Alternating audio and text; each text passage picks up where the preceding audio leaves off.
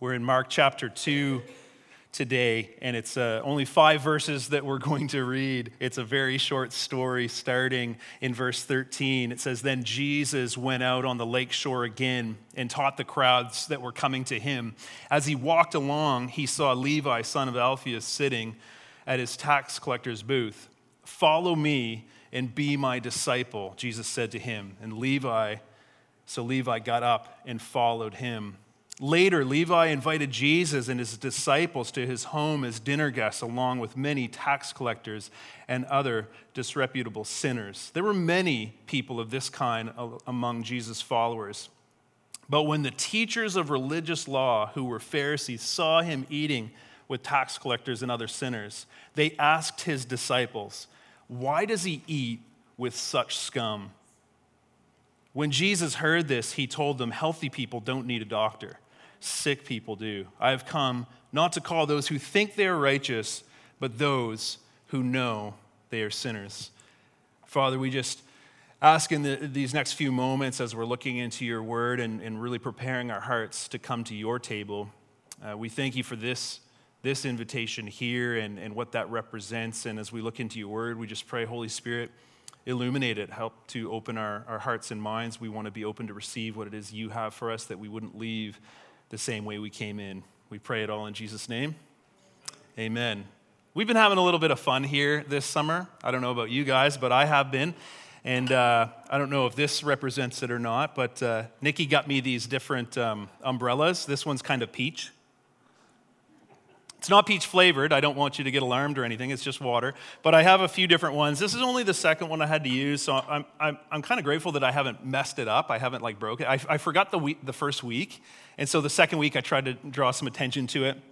Does it look like we're doing VBS in here?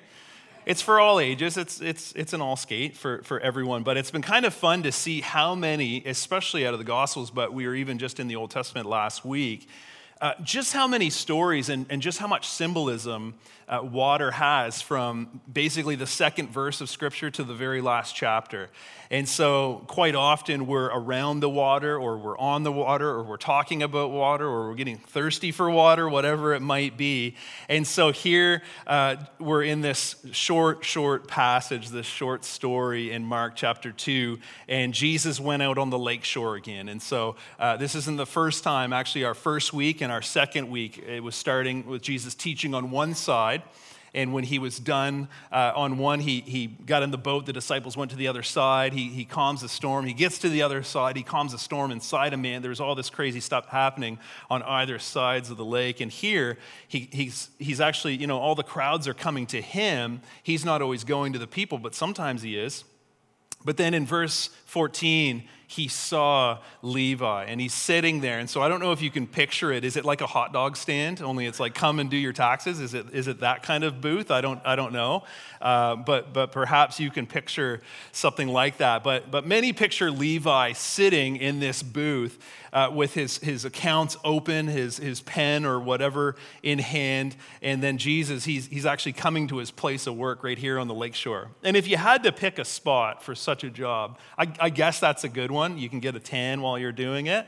And uh, so crowds were coming to Jesus, but crowds probably weren't going to Levi. Uh, but he was, he was there nonetheless. And so Jesus, he, he taught the crowds, but then he went to Levi. And so that's, that's the story. And uh, we, we find out in this short little story that although Levi had many colleagues, he probably knew what it felt like to, to be hated. And he probably uh, knew what it was like to be alienated and, and to have a job like that. So imagine having a job like that today where people didn't actually want to come to you. And even if it is a professional thing, you kind of take it personally, don't you? But Jesus saw Levi and he said to him, Follow me and be my disciple. So, have you ever thought when Jesus asked his disciples to follow him, did they have any idea where they were going? Uh, what sort of journey were they going to go on? Or what will we be doing? You know, what's it going to be like? What's the plan? All these things that they could ask. Ken here says, We often want to see a plan, but God offers us a person. It's an opportunity to place our trust in Jesus, and Levi took that opportunity. I love it. He, he just he gets up and he follows Jesus. Uh, was it hard for him to like set his accounts down and whatever money? I don't know. But he, he got up and he followed Jesus at that invitation. He wasn't a, a fisherman, though. You, you've heard those stories of Jesus calling some of the other disciples. He wasn't like that and he couldn't just uh, you know leave the father in the boat and, and go back to this potential job someday like many of them did after the crucifixion. He was working for the romans and abandoning his post would have meant no return. And, and so levi we believe actually left all of that behind to follow jesus. And I found this interesting as I was studying this week. I'd never noticed it before, but at a regional level, Levi's former boss thought of himself as the king of the Jews. But at the highest level, his Roman boss thought of himself as the son of God, but Levi's new boss was truly both. And Levi had a new boss and he had a new assignment in following Jesus. It's an action that involves risk and a cost to the follower. It's not just about what you think or believe. In this case, following Jesus is all about what you do. And so, have you noticed that? That quite often when someone follows, it's actually leaving starts the journey. It's leaving that's connected to the following. And when Jesus invites us, he says, Follow me, and it requires leaving something behind. I just want to point out Levi's name for a moment. We've often talked about how in, in the gospel accounts, you know, there's Matthew, Mark, Luke, and John. Well, the first three of them are called the synoptic gospels, and quite often there's something that's almost the same account in all three of them. Well, Levi's uh, Levi, his, his name in, in Mark's account, but in, in Matthew's account, and actually even in Luke's, it's, it's Matthew. Uh, but we learn that he's Levi, son of Alphaeus, and there's actually a disciple, another disciple named James, son of Alphaeus, mentioned in Mark 3.18. We don't know for sure, but some think that Jesus actually had three different sets of brothers among the 12. So we know Andrew and Peter. We know James and John, but possibly we have Matthew and James, or Levi and James. And it's not uncommon uh, for people in that day to actually have two names, or, or quite often Jesus himself would change a name of, of someone for different reasons. But as we get into verse 15, and this is really one of the themes of today, is an invitation to the table. In verse 15, we see um, that Levi invited Jesus. And so I don't know if you thought or ever heard of this joke before, but a tax collector invited a rabbi over for dinner. Do you, do you know that, that one or uh, no? That's a different one for another day, maybe. Uh, is that, no? Is that all right? It's, it's okay. It's a dumb joke. You, you can, you don't have to laugh. Um, Levi invited Jesus, uh, but Jesus is the one that actually initiated the fellowship with him first. I love that. Jesus went to Levi's work, his tax collector's booth, the hot dog stand, whatever, and now Jesus is actually going to Levi's home. And Luke refers to it as a banquet. And so th- this is interesting that Jesus is actually the guest of honor in, in that account. And it's not just a private encounter, there's actually a mix some think maybe 20 or 30 people, many of his tax collector uh, friends and disreputable sinners. Would you like to be named that? Would you like to be in that crew? And then, and then there's the 12. Um, and in this case, so it says here we see Levi, he receives Jesus into his home, but Jesus is receiving Levi as his own follower and actually begins the other way that, that Jesus receives Levi as, as his follower, and then Levi re- receives Jesus as the guest of honor in his home with these other tax collectors and disreputable sinners. And I love how it says there were many people of this kind among Jesus' followers. But at this moment, at the invitation into this home, Levi's no longer a tax collector. No, now he's a follower of Jesus, a disciple, but his friends and colleagues are still tax collectors and sinners, is, is the way that the, the religious people would refer to them as. Meeting Jesus was life changing for Levi, and he wants his friends, his colleagues, to experience the one who changed his life. And how many of them begin following Jesus by the end of this dinner? We don't know for sure, but I bet they were drawn to Jesus. You can be sure that they've never felt love like that before. And so I asked, like, have you experienced that kind of love and acceptance from Jesus? Has your life been radically changed by him? Well, I would encourage you to invite your friends to your home, invite your friends to, to church, invite your coworkers, invite colleagues, people that could also experience that. What if this was a place where they actually met and experienced Jesus? Verse 16 says, But when the teachers of religious law, who were Pharisees, saw him eating with tax collectors and other sinners, they asked his disciples, Why does he eat with such scum?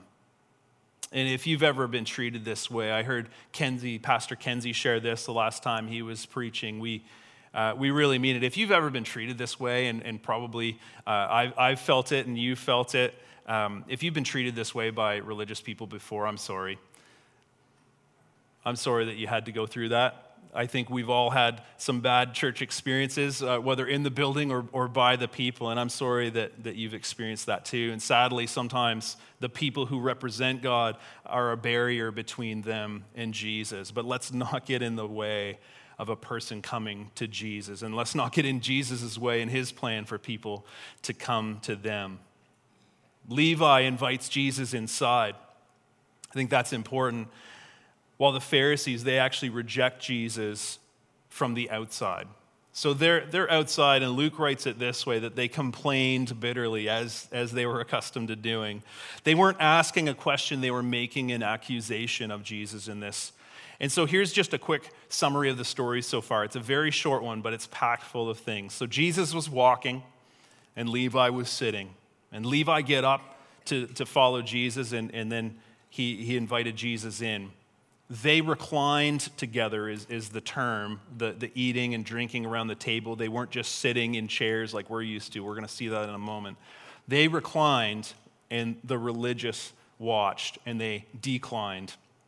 And so this is one of the interesting kind of takeaways is that levi reclined with jesus while the pharisees declined jesus. They were close enough that they saw him eating with these people they were close, yet they were still outside the feast, this banquet. And by their own doing, by their own choosing, I, I guess. I like how the message, Eugene Peterson, he, he writes it this way. He says that Jesus was acting cozy with the misfits. I don't know about you, but is anyone picturing Rudolph and, and the, the uh, you, you know what I mean, those misfit toys? I was really hoping for a picture, but I didn't want copyright issues or something like that. But I, I, just picture like that is is that it? Uh, are they the misfits, right? The it's a little early for Rudolph, but um, but the eating with is reclining in this, and, and maybe you've heard this before, but even in the English Standard Version, it says that he reclined with them. It's because the Greek word you know, different people summarize it different way. He was eating with them, he was eating and drinking with them. Uh, but the reclining, we, we don't think of it, we think of it like a La-Z-Boy or something like that, but it wasn't really like that. Imagine that uh, approaching the table, and hard to say exactly the height of it, but it was like their head was towards the table and their feet were out behind them. And then the next person would be really close. If you think about uh, the, the Last Supper, uh, the disciple John was resting his head on, on the chest of Jesus. Well, probably because they were sitting so close together that he could just lean back and, and Jesus becomes a pillow for them, and they would have had different things around, but they were reclining. They weren't just mingling around like a, an awkward dinner, but they were reclining. They were doing it in the same way that people would do it for a feast or a banquet. And so, yeah, they're not just awkwardly uh, there, eh, but the language and the opposition of the Pharisees to this implies that, yeah, he was uh, reclining. It, it's, it's really popular at feasts, at festivals. And so it, the question is is Levi the host of the feast or is Jesus the true host? We believe Jesus is the Messiah and that fellowship around the table anticipates this messianic banquet at the end of the time where Jesus himself is a host. He talks about that throughout the Gospels. We did a series at the end of June. It was three weeks in Luke chapter 15, and it was uh, really valuable for, for my experience and hopefully for some of you that were here as well. Uh, but you remember the story there was this younger brother, and then there was an older brother. And uh, the story's not just about one, and it's not just about the other. It's actually about both. It's really about the father. Uh, but the younger brother, he was dead and lost, and at the end of the story, he's alive and found. Well, the older brother, he wasn't dead or lost, but he was blind. We, we did find that to be true. And, and the important kind of principle, one takeaway from it, just a quick recap, is that uh, both sons needed the father's love. And, and Timothy Keller points out that the father has to go out and invite each of them to come into the feast. It's not just about the younger son, and it's not just about the older. He wants both of them at the feast. And, and perhaps in the story we were just reading, uh, perhaps Levi and his gang are kind of like the younger brother, and perhaps the religious leaders, they're kind of like the older. Well, Jesus actually wants both of them to be invited to the feast, but sometimes people decline that invitation the Last Supper, the, the communion that we're going to take part in at the end of, of our service today, there's this invitation to the table. That's kind of the principle here. And, and there, it's not that this is the Last Supper taking place in this story, that's a different invitation. But there's so much symbolism here about forgiveness, about the new covenant, uh, to remember.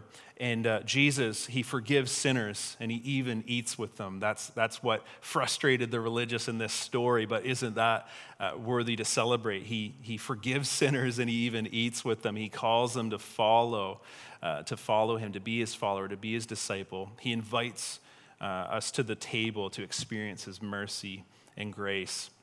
Uh, there was a couple stories that, that came to mind in the last few weeks. I don't know if any of you saw this story, but a couple weeks ago I was reading on, uh, on Apple News and it, and it came in, and I, am a sucker for stories about dogs. So, so just FYI, I have one, so I love them.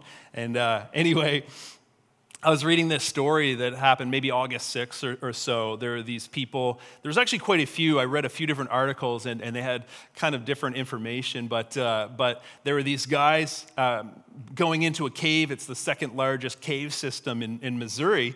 And uh, they were spelunking, and there was all these people there. Spelunking is just kind of a fun word. I wanted to use that and sneak it into a sermon. But uh, anyway, they're, they're spelunking, and uh, they find this dog that had been down there for who knows how long, and, and they're just like, what, what the heck? And it, it was just skin and bones, and, and it was still alive, but it was curled up on this rock. And they could tell when they got closer, you know, it was dirty, a little bit muddy. The nails had grown quite long. They're like, it's probably been here a long time. Like, how has it survived? And there was water around, but probably no food for, for many weeks, if not months. And they get some extra help, and it took about an hour, but they were able to get the dog who was a little bit nervous and weak, they were able to get him up to the surface and you, they could tell kind of a change in it right away. And uh, they, they find the owner, and uh, the owner gets him, gets him cleaned up and, and everything, and trims the nails, and you know sees the vet and everything. And the owner talked about how that night when he went to bed, it was actually 60 days or so since the dog went missing, and they just had no, no way to find him. And he was 500 feet down in this cave, but the owner just said that he went to bed that night with a smile on his face. And after a few days, you know, of, of giving this, this uh, dog uh, broth and things and easing him back uh, into things, he, he got cleaned up and he was, he, was, he was ready to go. He's the same old self. Um, but uh, we love lost and found stories, even the ones that come out of Luke 15. But, um, but in our own neighborhood just last week, it was, it was Tuesday when, when Kelsey texted me. We were, uh, when I was away at Beulah, one of our neighbors, their dog got spooked and, and got off its, its leash and um, the family tried to find it, and there were posters up in our neighborhood, and, and it was spotted from about Garden Creek all, all the way up to Kingsclear, and, uh, but no one f- could find it. And seven weeks later, uh, they, they found the dog and it was, it was rough looking and it needed to go to the vet, but it's, it's, it's good and it's home. And, and yesterday, when Bruce and I were out for a walk, there's, there's this little water pail on the, on the trail, and there's a little poster that said, Welcome back, Ellie. That's the dog's name. And there was a little balloon to kind of celebrate its return because people love a lost and found story. I was just reading a couple weeks ago in this book, and, and I heard this, this encounter where the man was talking about uh, when he was in college and he received Jesus, and he's just like, I, I guess I got to go to church now. And so he just found any old church and he went. And he didn't see anyone his age there, and that was okay, but he, he got through it and got back to the dining hall uh, for lunch. And when he was coming in, he saw this group, and he could tell from the Bibles they were carrying in, they were also believers, and they sat at a table. And anyway, he walked up to approach them, And then they called him by name and they're like, Is it true? And he's like, What? They're like, Is it, is it true? Did you receive Jesus? And he's like, Yeah. He's like, We were praying for you. And he just stopped and he said, You were praying for me? And it sounds like such a simple thing, but he realized he, he had been lost and they were praying that he would be found. His name's Craig Groeschel. He's now, you know, the pastor of the largest church ever in North America. And he, he writes that Jesus came for the outsiders. He came for those who were lost, who were broken, who were hurting, disenfranchised, alone, overlooked, poor. Jesus came for those whom religion rejected.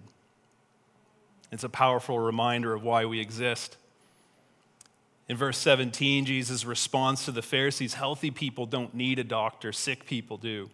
I've come to call not those who think they are righteous, but those who know they're sinners.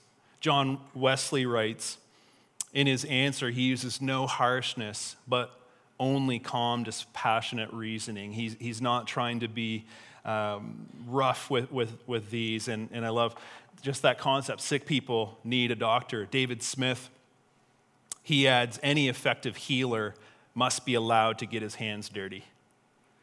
N.T. Wright says there's no point in a doctor keeping company with healthy people. The doctor must associate with the sick, those who know they are sinners. Luke's account adds, and they know the need to repent. No one needed to tell Levi and his friends that they were sinners. They knew. The, the religious people made it clear.